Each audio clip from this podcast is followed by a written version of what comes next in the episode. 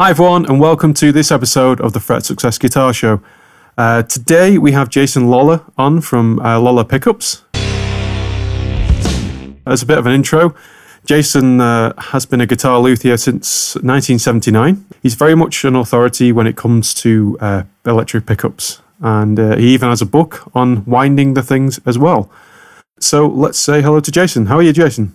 Hi, how are you? Yeah, I'm good, thanks. Yeah, no, thanks for coming on the show. Uh, I thought I would just pick your brains on pickups and guitar tone and things like that. So it's Sure. great to have you on for some insight and uh, yeah. Thank you. So I'd love to know initially, kind of what what's your background? I know I know you're a luthier, but how, how did you get from being a luthier into kind of the pickup manufacturing stuff? Um, I, started building guitars when I was in high school, in, in school, and then I went to a, uh, a, a school in Arizona called Roberto Venn School of Luthiery, and that was uh, 78, 79, and um, they taught us how to make very rudimentary pickups, uh, like what Mosrite used to make, pretty much similar to that. Where uh, this is back when uh, you couldn't just buy the forms that you wind the coils on. You couldn't buy like humbucker bobbins or Strat bobbins. You had to make everything uh, yourself. So it was that f- far back. Now it's a lot easier to do because you can buy all that stuff pre-made anymore. But that didn't even happen until about 2000. So, so just rudimentary. Here's how you. Here's how it's done, and um, and then they just left it up to us to figure out the rest. You know, it was all trial and error and uh, experimentation. So you kind of went from that initial period of trial and error and experimentation. But did it take a long time for you to hone your skills as a pickup manufacturer? And how did you kind of manufacture them in, you know, the first one you made, but you were like, this one's actually working well and what I want? What was that? Well, uh, at first I was just making uh, pickups for the guitars that I was building, and uh, I would occasionally repair a pickup for people. Uh, but then uh, after I wrote that book about winding pickups, people started contacting me to make them custom custom items that you couldn't buy uh, off the from like DiMarzio or Seymour Duncan or you know stuff for nine strings or thirteen strings or this or that, you know. So um, I, I kind of just learn by doing, and uh, eventually you figure out one of the one of the big things is figuring out what are all the variables, what kind of different things can you do to that make a difference in the, the sound or the output, and uh, that takes took quite a while to figure out what all the variables were. Um, and once you kind of figure that out, you, you're sort of able to plot a direction. You know, there's there's certain attributes about the way pickups are made, whether it's a a tall, narrow coil or a low, wide coil, or the type of magnet you use, or the type of pole piece you use, uh, or the type of metal in the cover, or, or metal base plate that you use, or um, that all all make a difference. And um, the thing is, you can easily fool yourself into thinking that you've a change you made made this difference uh, when actually maybe it didn't because you didn't really compare it in a scientific way where you know you change one variable at a time and you compare it to the the version before and then eventually you'll, you'll say okay if i make the tall the coil taller and everything else is equal then it's going to have a brighter sound to it with less bass So are you kind of replicating pickups initially and then getting them to sound the same, kind of a repair situation? trying to do that. That was a big drive uh, back in the mid '90s, all, all the way to. It started then was people wanted pickups to sound and be like the old ones, you know. Whereas when DiMarzio came out in the middle mid '70s, they were trying to make a hotter pickup than the the original ones. But then people sort of had a fetish going about the old pickups, so. Um, that was kind of a big part of it was trying to learn how to make new ones sound like the old original ones. So that was a focus of yours, really kind of retroing pickups, if you like. Quite a bit, uh, along with custom made stuff for pickups that didn't exist, you know, for weird instruments that people were building, like uh, zithers or kalimbas or, you know, just a number of things, not even guitars sometimes. So the company kind of progressed naturally from that kind of process into pickups? Yeah, and eventually uh, we just stopped building guitars when I started hiring, hiring other people. You know, it became more focused on just making pickups. And uh, we also uh, did a lot of uh, making pickups for uh, uh, guitar companies, like uh, the smaller ones at first, like National was, I think, was the first one that we started. Uh, National Resophonic, they started buying our pickups. And uh, places like Maton, you probably heard of Maton. Um, of course, Gibson and Fender and uh, Paul Reed Smith, they all use our stuff in custom shop items. sometimes, occasionally, on a on a run for some stores. Or Gibson did the Chris Cornell uh, signature guitar with our pickups, which that just sold to general music stores to the general public. Um, but that's that's been a big part of our business too. Is just working for other guitar makers. So, what's that been like working for other guitar manufacturers? Uh, were you kind of involved in the pickup selection process? What was the design principles like? It's all over the board. Sometimes we'll um, make something specifically for them to to uh, come up with uh, something that they had in mind from the get go. Other times they just want our stock items because people know what all our models are and uh, our pickups are desirable. So sometimes, sometimes uh, we help them sell their guitars because of our name.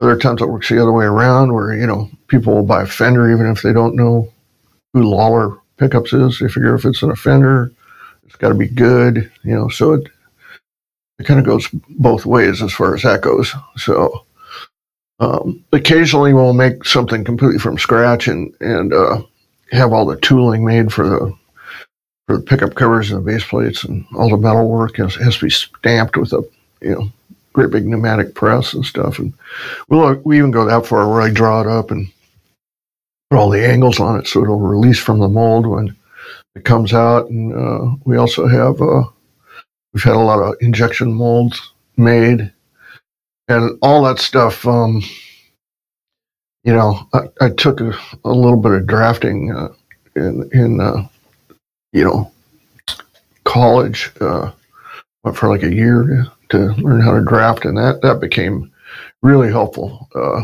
to be able to have parts manufactured for us. And of course, we still make a lot of our own parts too, uh, with a laser cutter, with a milling machine. Uh, yeah, so that that sort of uh, that's always been available to us that we were making our own parts because you couldn't buy the parts at the time. And so those kind of capabilities uh, uh, kind of set us apart from a lot of other uh, pickup manufacturers that don't have molds made. They just buy parts off the shelf. So, what are the differences between those kind of off the shelf mass produced pickups and, say, ones where everything's, you know, handmade, custom built? our our consistency is really good because we hold our super tight tolerances to we we measure the inductance and the resistance and we have our own coil, coil wire made for us so a specific size and um, our our handwork is just tends to be sometimes miles above some of the other ones uh, some of them that are just some of the uh, imported ones I don't think they even really listen to them. Uh, I think they just wind it. It works. It's it got the right ohms.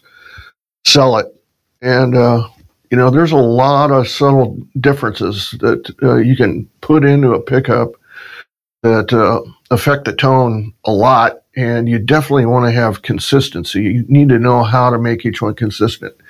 Otherwise, when somebody buys something, they want something just like their friend has that you made, and they buy it. If it's not consistent, it's not going to sound anything like what the other guy has, and that's not what they want. So, no, that's no good. Like Yeah. that would be annoying, especially if you th- even to buy like a pair of pickups. And sometimes I've had them where they're not even sounding the same Right. as a pair. And Yep.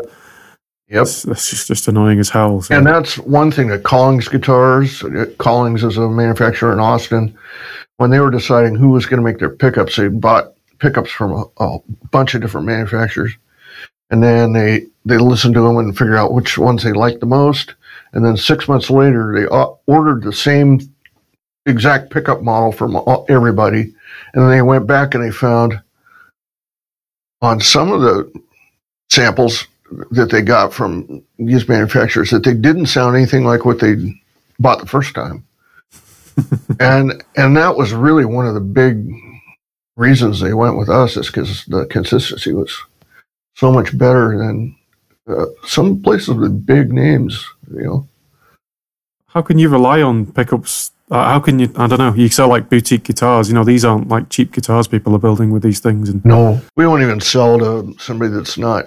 You know, the guitar's got to have a couple thousand dollar value or eighteen hundred dollars or something. It's not worth it for them. You know, to spend even they're buying them wholesale. It just it doesn't make sense. And um, you know, we we want to deal with the the high end guys anyway. So well, yeah, because you make a product that you're proud of and you want to yeah, showcase it on the highest guitar, but then also they appreciate your kind of consistency and the effort you go through to. yeah. How many hoops we jump for through for them? You know, it's do a lot of work for some of these guys.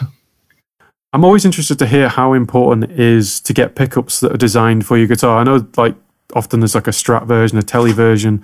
You know, what what goes into the design? Is it just replicating retro models to make them sound like it, or are there certain other nuances in there? So basically, after making custom whining for people for a number of years and made having made hundreds of Strat pickups for people and hundreds of tele pick, pickups, you just listen to to the people telling you what they want, what they want out of it. They want a certain amount of mid range out of it, a certain amount of bass, certain amount of output, certain amount of smoothness or brilliance, and eventually you figure out people want one of four or five different things typically.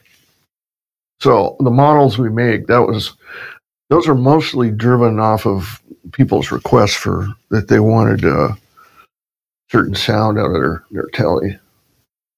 So a lot of our stuff was driven that way. Other stuff that we make, uh, you know, we had an idea that if we had this, people would buy it, and uh, usually turns out that they do want to buy it because we've made so much stuff for people. We have a pretty good handle on it. You know what they what people want.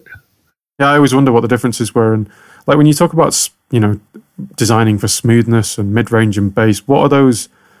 Like briefly, what things kind of drive those things? There's a number of different Alnico, which is aluminum, nickel, cobalt. It's a magnet. It's a type of magnet they invented after like World War II or during World War II. Um, and uh, it's a permanent magnet, and it has different amounts of aluminum, nickel, and cobalt for each type uh, grade. And it's Alnico 2, Alnico 3, Alnico 4, Alnico 5, Alnico 8. Um, they all have a different strength, uh, and they all have different compositions. So it it uh, affects the the inductance, which is the ability of the coil to induce a, a voltage between the magnet and the coil uh, with the vibrating metal string, uh, and uh, how much how efficient the uh, coil uh, generates certain frequencies is dependent on the type of Alnico magnet inside of the coil. Right. And that's like on a Fender pickup. Like on a Gibson pickup, the the magnets are not inside the coil typically, they're outside of the coil and they use a metal steel pole piece that runs through the coil. And the different kinds of metal, you know, different kinds of steel, 1018, uh, 10, 10 uh, 20, uh, that have slight differences in sound too. So um, when we're dissecting a pickup to try to figure out how to make a new one, we will we will have we send the metal pole pieces off and have them burned up in a, a spectrograph, and they can tell exactly what percentage of what metal is in that uh, piece of steel, and they can tell you what what grade corresponds to what they just burned up. So, you know, we go that far to do that.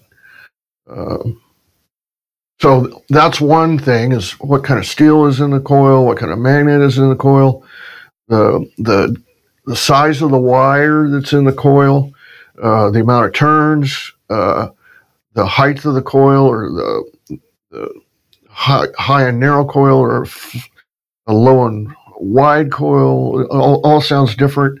The uh, uh, type of insulation on the on the coil wire makes a slight difference. Um, any metal anywhere near the pickup is going to affect the inductance too. So whether or not it's in the coil or, or it could just be underneath the whole assembly. Uh, if it's brass, it's going to have a different sound than steel or or nickel silver, which is a different type of brass.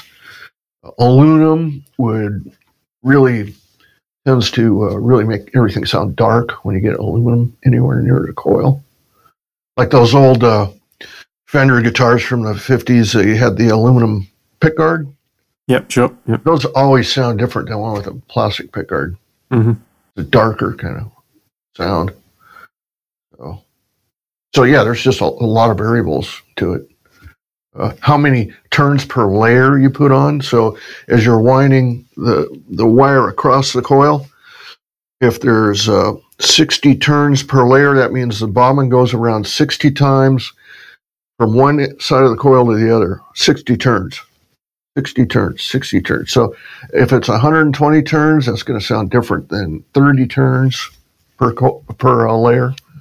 In what ways do they change the sound? Like how many? What does that do to the sound? Well, to a certain point, the more uh, the more turns you get on per layer, up to a certain point where they start crossing over each other. But if you're if you're trying to get them to lay right next to each other, you can only get so many turns mm-hmm. as you go across.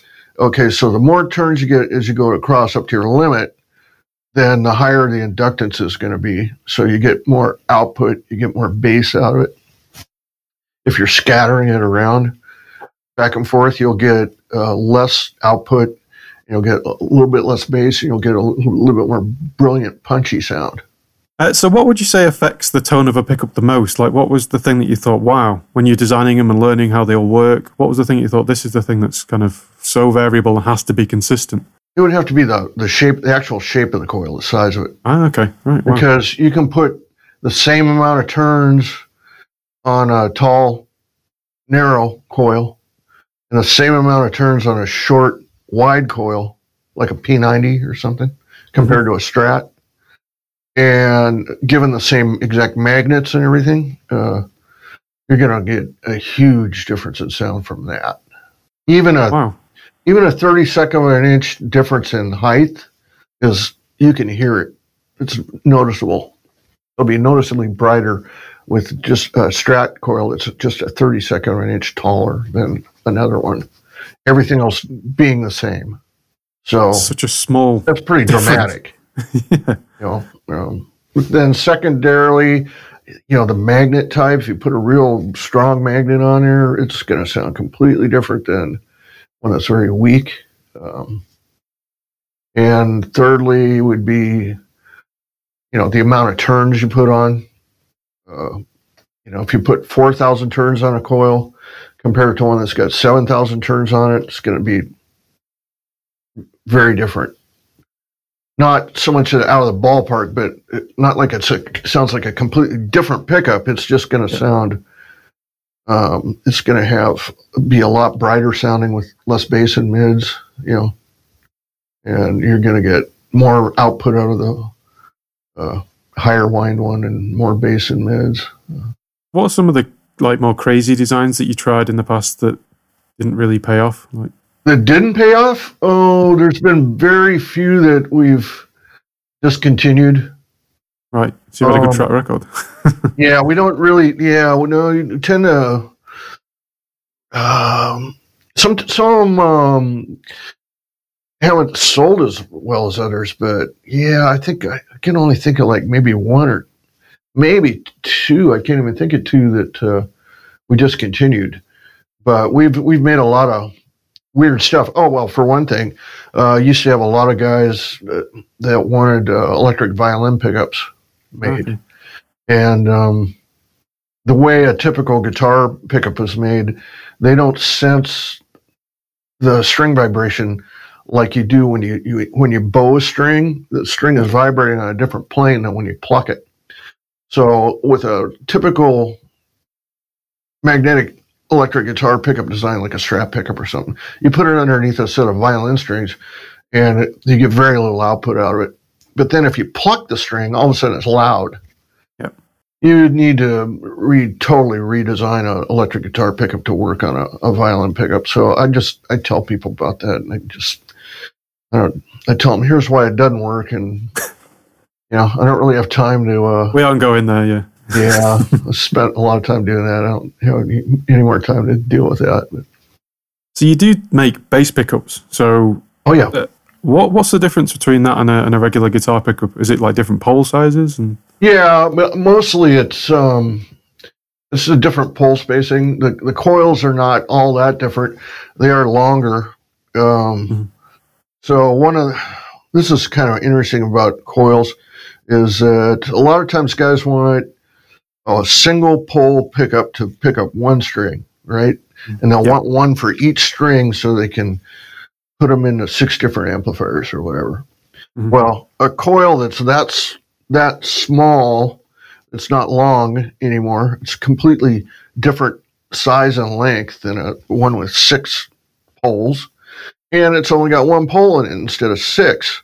So it does not give you the kind of output and the sound that you would expect out of a uh, like a six string with six poles with 10,000 turns. You put 10,000 turns on a single pole and uh, you get very little out of it. You really, you got to preamp it.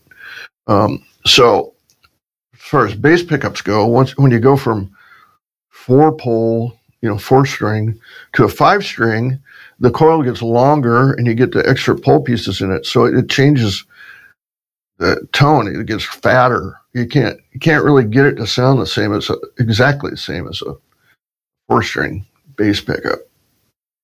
And uh, people people are always saying, "How come I can't get my f- five string to sound exactly like my four string?" Um, it's just because the coil geometry is different and the uh, amount of uh, pole pieces. And you can you can put less turns on it and stuff, and it'll, it'll sound pretty close. But if you're listening with dog ears, you know you'll you'll hear a hear a difference. So do you also supply bass pickups to the bigger manufacturers as well? I don't know if we've ever sold bass pickups to like Fender, maybe, but Sadowski, uh, Mhm. Nash, um, lots of lots of the smaller builders uh, build bass basses, so we supplied them with those too. Yeah, So I've always wondered about uh, the difference between active and passive, and I've played a couple of active guitars over my life, and yeah. I never really fell in love with them. I've always been a passive guy. What's Yeah. your kind of thoughts on that? I've spent a lot of time before I went professional with full time pickup making. Uh, I was doing repairs. I spent a lot of time pulling active systems out of basses, old, old ones, you know, that the wires start to fray, you know, Mm. and then once that wire is fraying, then you start getting all this crackling noise because there's voltage going through it, and uh, highly preamped. And um, I just, I just don't know that much about active pickups. Uh, so I couldn't tell you how differently to wind them. I, I do know that those uh, single pole ones, or sometimes like for Charlie Hunter, he's a kind of a known sort of jazz guy. He runs he runs a three a pickup with three poles under his bass strings and a pickup with four poles under his treble strings, and he sort of plays like he'll slap Okay. triads on the bottom and then he plucks chords over the top. So it sounds kind of like a organ player almost, you know. and and any of that stuff benefits from a, a simple preamp that you can buy from like Bartolini. Yeah, no, no. I just wondered. I just, I've never been an active person. I just always thought the passive sound better. You know, they they work really good with if you just like to plug into an amp and make the amp work. Yeah, work really they're wonderful. The passive ones, yeah.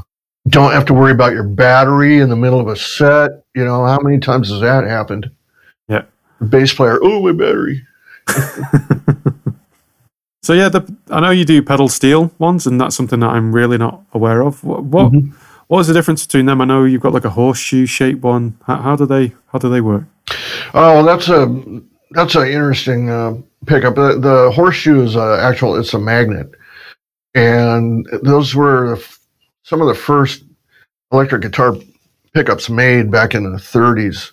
Um, you can find those horseshoe magnets. They used them in those uh, old telephones where you cranked it. You know, you mm-hmm. crank it first, and it was generating a, a voltage with a coil in there that rotated around the the the horseshoes. So they had all these horseshoe magnets, and uh, they just pulled them out of those and made guitar pickups out of it at first. I'm sure. Um, so what that does, it, it makes a really efficient uh, an efficient coil because your your magnet magnet is completely surrounding the coil and the strings. And so it's just a higher efficiency. You don't have to, you can get a better uh, frequency response more flatter frequency response. Because the field's more consistent, or it's more consistent. You don't have to use as many turns of uh, yep. wire, which basically more turns the wire. It, it uh, eventually the resistance of the coil will, pull down uh, the treble frequencies because that's the first thing that goes when you run uh, a signal through a resistor. It starts yeah, sure. pulling yeah. that down. So that's one, and then there's um, a little bit later on, they made something called a string through pickup, which has a steel plate on the bottom and then some coils, and then the strings go over the coil, and then there's a steel plate over the top, and there's magnets connecting the top plate with the bottom steel plate. So it's kind of a, just another way to make a horseshoe, but with a much less expensive magnet than those big uh, horseshoes. Yeah, they look like yeah, quite me too. So, oh yeah. So so those were, you know, from 1930s. Uh, all the magnets were big because they didn't have Alnico or ceramic magnets yet. So that's what they had to use. So once they were able to get magnets that were stronger than the, the horseshoe and much smaller, then it, it allowed uh, the design of the the pickup to really take a big step forward. You know when I'm trying to tweak my tone and guitar tone, what as being a luthier and a pickup manufacturer, and I'm sure you've delved in all sorts of other electronic elements. Um, what do you think affects guitar tone the most, aside from the player, which gets pushed around a lot? But yeah, yeah, the player, of course, and the amp, and uh, mm. well, it's a combination of the type of the pickup you use and uh, the design of the guitar and the the uh, components in the guitar. The the wood makes a difference, although I wouldn't say it's always, it's not necessarily predictable, you know, because you can yeah. get one piece of ash that sounds completely different than another piece of ash, you know. And then another thing that people don't really often think about is the the potentiometers, the volume and tone pots. Mm-hmm. Those are they're not an exact measurement of the ohms. You know, th- those vary sometimes 20% difference. Wow. And uh, so a 550K pot could actually wind up being 450K or 650K or something like that. You know, it can yeah, be yeah. In, in between that. And that makes a difference there. If you're trying to compare one guitar to another, which we do a lot, uh, we go in and we match all the pots between the two guitars to an exact amount so that uh, you put a pickup on one guitar and a pickup in the other. You got to compare them. You got a much better chance of both guitars sounding exactly the same. But even at that, even after we do that and we listen to them, we'll take the pickups out of one guitar, the one guitar, put it in the other one, and take that pickup that was in that and put it in the other, and then listen to them again, just to out you know, to rule out that there's a difference in the wood of the guitar. And sometimes there is. One guitar will always sound a little bit brighter than the other.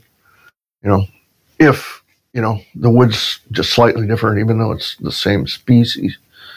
It's the thing we could debate for hours and hours and hours. It's Oh, yeah. uh, And I wondered if a lot of people say, "Oh, the the." If you read forums and stuff, a lot of people say, "Oh, the wood doesn't make any difference." Yeah, it does. Of course, it does.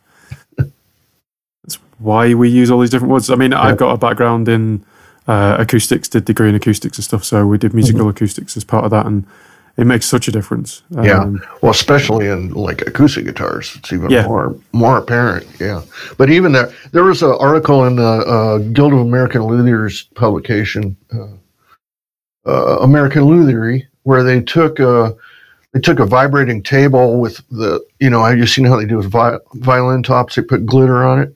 And they vibrate the speaker underneath the guitar at different frequencies, and just the shape of the solid body guitar, like an Explorer or a Flying V at certain frequencies of the nodes that are vibrating in the in the uh, wood of the guitar body it's totally different just from the shape well, yeah, each one has its own resonant kind Yep. of pattern at each frequency. So, Yep. how can you say it doesn't make a difference? I mean, yeah Pot- potentially, you can kind of think there's less influence on an electric guitar just because of the way the strings kind of do it. But Yeah. it's still it's still there the strings move in a certain way because of it being attached to this wood and it's resonating in certain. yep it affects the way the string moves.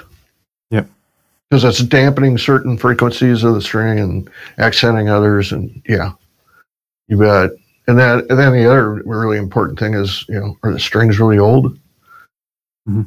are the strings new that makes a huge difference if you're listening you know Yeah, if you care. I do, um, but some people don't. Yeah, some people don't listen as much about it. No. You know, they're not so concerned, and that's fine. I've tried loads of strings, and the, the strings I tend to prefer now are these Elixir strings. I just find they have. Are those the, co- the coated ones? The, Yeah, I like the nano web ones. The I just find the like a fifty-two to ten, so they've got a nice low end, kind of a bit tighter on that end, and mm-hmm. just Yeah, fifty-two. Yeah. yeah. Um, there was a brand called Pyramid Strings Oh, that, okay. that doesn't have a hexagonal core in the wound strings. It's got a Yeah, round core, and they they whip around. You grab the end of the string and you're just whipping it in the air. It's like going nuts, you know. Whereas a hex doesn't. It's they're way stiffer, and uh, they sound different. I don't really, I don't really like them so much because I hit the Mhm. string so hard that when they're that floppy, it, it, I get too much buzzing out of it. But yeah, I'm the same. I need them. I need more. yeah, Keep kicking back, and yeah, yeah, so much. I mean, always on a quest for more, more tone, different tone, and Yeah. uh, I, I, you must have some stories of artists that have come for you for like pickups or one guy that I worked with a lot. His name's Steve Kimock. Don't if you ever heard of him, but he played Yeah, yeah, with, yeah. Uh, yeah, the Dead and stuff like that. and he's Steve Kimock. Yeah, he was last time I saw him, he was playing with Bernie Worrell, the uh, guy, keyboard player that died a couple years ago. He used to play with Parliament. Yeah. George Clinton. Yeah, he would call up and talk to him for a long time, and he swore that he could tell if when he, he initially hit the note on his guitar, he could tell if the speaker's were going backward or forward in the amp. really. And he could. I, I can't hear that. No, I can't. Wow. No, but he could hear it. And I, I he convinced me that he could hear it because I tested it. and uh, yeah. But, anyways, yeah, we did a bunch of stuff with him. Uh, he helped us. He, he, he wanted that uh, Blade Jazzmaster, uh, the first Blade Blade uh, Jazzmasters pickups we made were, were for him. Um, but we've got Charlie Hunter. That's another guy that spent a lot of time with. Uh, did some stuff for well a number of people. I don't know if they want me to say because some of them have endorsements for you know Right. Okay. I can tell you that a lot of the endorsements, uh, guys that have endorsements, are using our stuff and uh, can't, can't say anything about it. Or uh, we'll go, you know, we'll we'll give you a pickup if you do a, a video or something for us. And I can't do that. Yeah. I've, I've signed my life away to this pickup. Yeah. Yeah, so a lot of people, you know, they they pay the full price and They don't want to hear about it. Uh, again, yeah. But yeah, there's a lot of that for sure. I mean, that's interesting because I always wondered, like, about those deals whether the guys actually used the gear when they actually came down to it, you know, in the studio or on, even on the guitar. But that's so cool to hear that insight that they're just just not doing it in some instances. Yeah. Oh, huge names that play like uh, uh, arenas and coliseums mm-hmm. and stuff. Yeah, it's amazing. Uh, I never thought when I was a teenager working in my mom's basement that I'd be working for all these people. You know? You say, that's so rewarding though, getting to that point and being able to help those guys out. It's amazing. I'm still amazed about it. Uh, usually, yeah. It's not so unusual, but it's just thinking back where it came from, you know, working at a gas station and stuff, you know. just playing around with uh, magnets and wire can get you somewhere. Yep. People obviously buy, you know, cheaper guitars and upgrade pickups. How much difference and how much value do you think that brings to, to a guitar? Say buying like a, you know, a Squier guitar and throwing one of your pickups on it. Is it going to revolutionize it or? No, no. Um, what you would do is when you go to sell the guitar, you pull the uh, pickups out and sell those separately because they, they hold their value pretty pretty damn good or or have for over the last 20 years. You know, yeah. It doesn't really add value to the guitar, but you can put the original pickups back in and uh, you know, you still got a valuable piece that you can either sell or reuse. So yeah, but in terms of like upgrading guitars for say and putting your pickups on them, how much difference does that kind of make the actual sound it can it can change it completely into something that's usable or better than usable yeah. once in a while I, have had ah, maybe less than 1% of guitars are just something was with the guitar the wood in it maybe wasn't cured right or something it just didn't sound so good or um, some of the older uh, uh, gibson uh, uh like 125s 225s, the the hollow bodies with the P90s. That that particular cable that they use, um, it's got like a braided shield out outer for the ground and uh, and an inner insulated wire, and that'll get corrosion in the wiring uh, on the outside and the inside. And if you don't replace that wiring, you're not going to get the benefit out of the, out of the new pickups because it's it's killing the killing all the high high end clarity.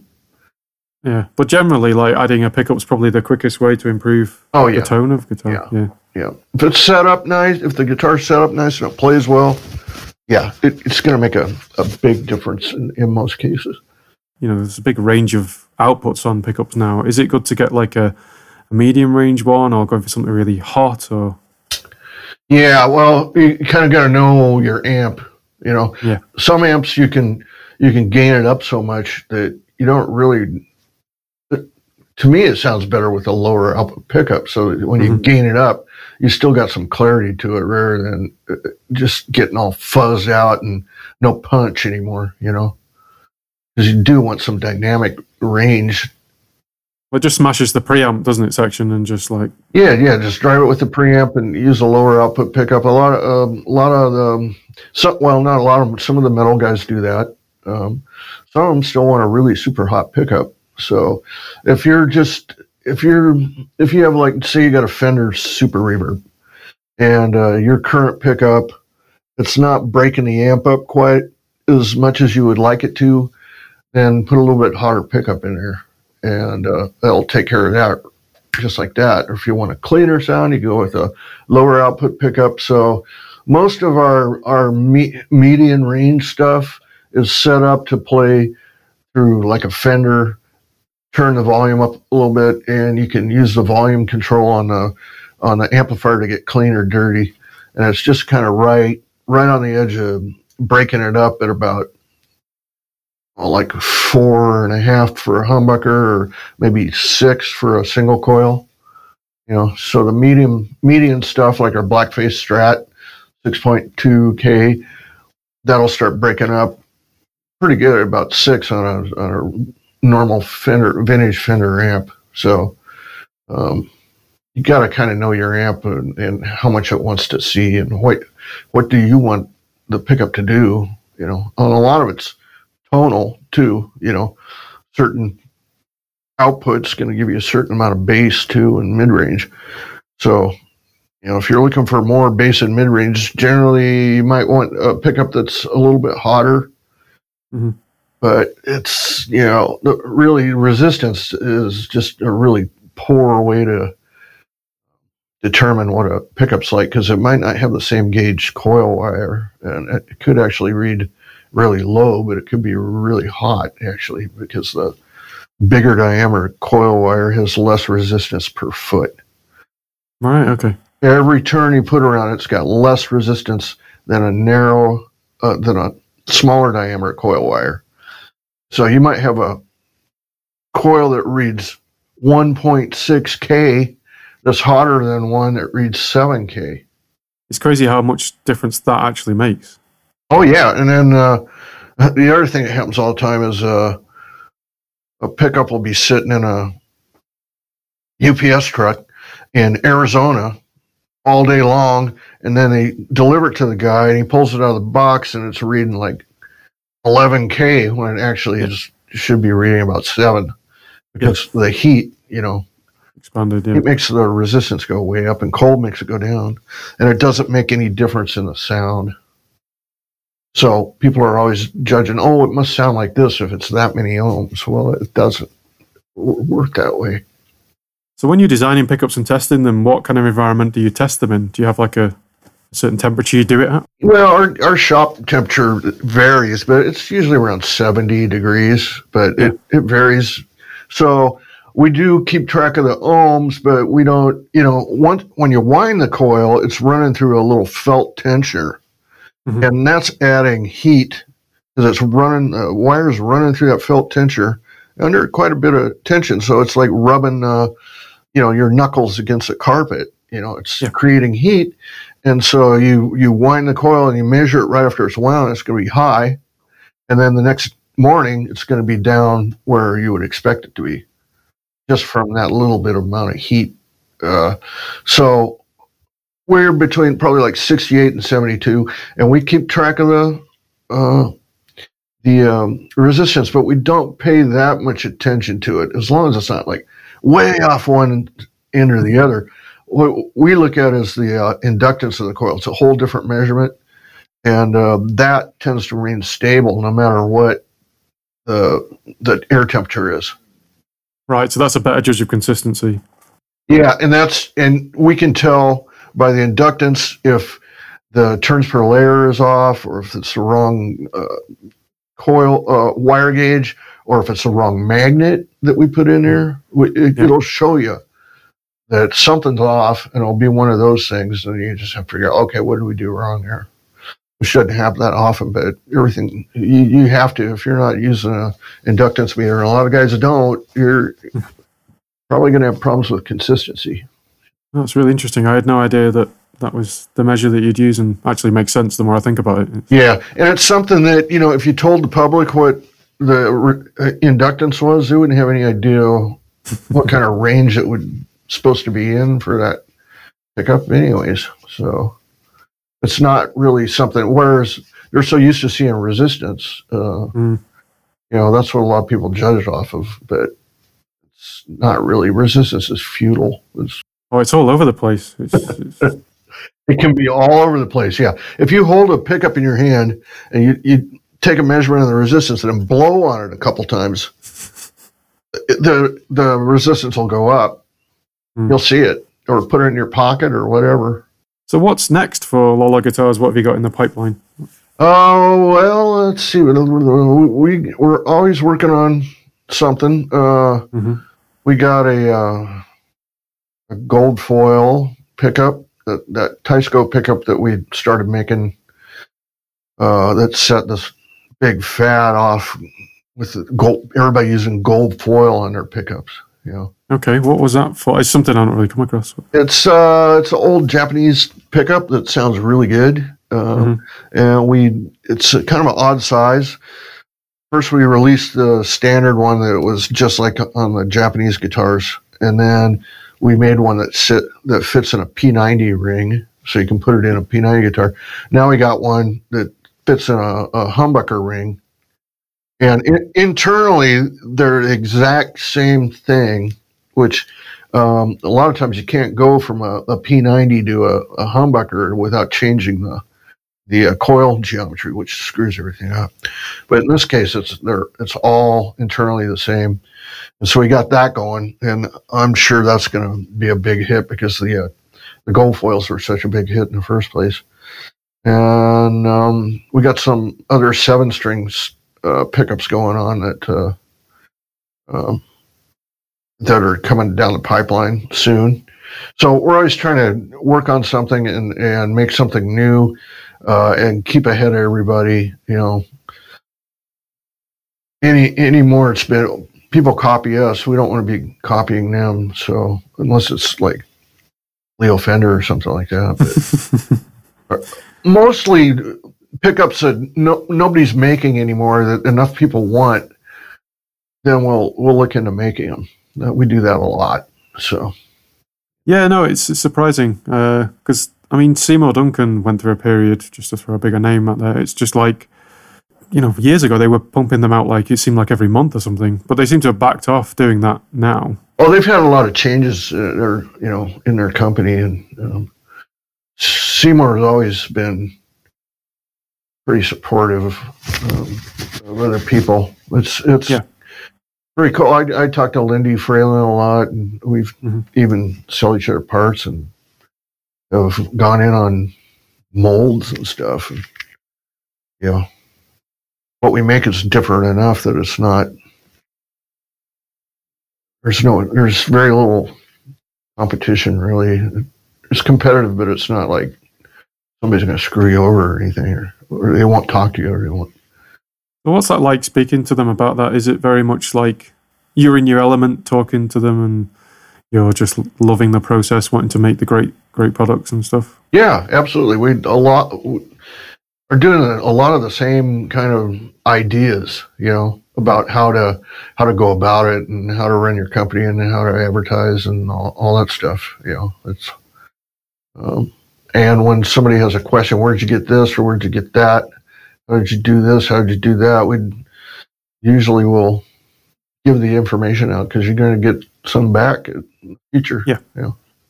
That's amazing. Well, thanks so much for your time, Jason. It's been Absolutely.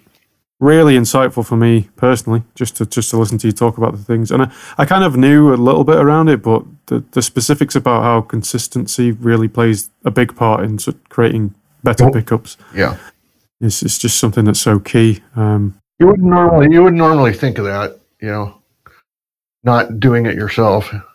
no, you wouldn't, but like that, that's why it's great to speak to someone who does it day in day out uh, over many years. And uh, you must have seen some you know shit shows in the past of pickups that you've gone, what the hell's going on here? And Oh, absolutely. Yeah.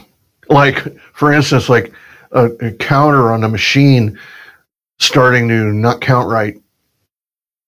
And then all of a sudden everything's all over the place and you're like, what is it? You're looking at the wire, you're looking at this and that. And the last thing you look at, oh, the counter's not working. So yeah. Oh my god!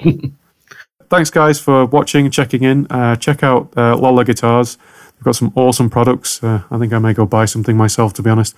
Um, so yeah, hope you can like, subscribe to the channel, and uh, I will see you in the next show. Thanks so much.